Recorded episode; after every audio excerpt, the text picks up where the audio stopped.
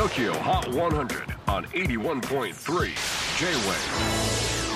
クリス・ベプラーです。J-WAVE ポッドキャスティング TOKYO HOT 100、えー、ここでは今週チャートにしている曲の中からおすすめの一曲をチェックしていきます。今日ピックアップするのは48位初登場。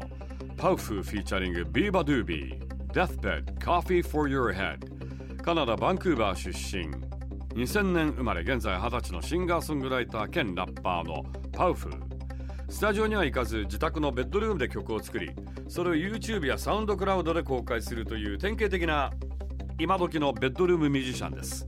昨年作った曲「デスベッドは TikTok でバズってメジャーレーベルと契約。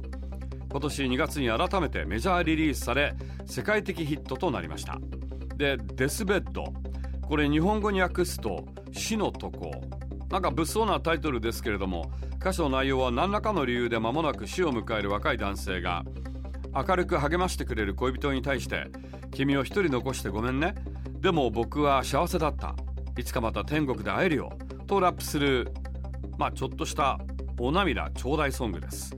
女性のパートはイギリス在住のフィリピンシンガービーバドゥービーが2017年に発表した「コーヒー」という曲をサンプリングしたものです。でこの原曲自体はベッドでうとうとしている男性にコーヒーを入れてあげるねと歌うほんわかラブソングですがパウフーはそれをひとひねり。ちなみにパウフーはロマンティックな恋愛映画が大好きでそうした恋愛映画からインスピレーションを得て登場人物の気持ちになって曲を書くそうなんです。結構乙女な感じやねパウフー。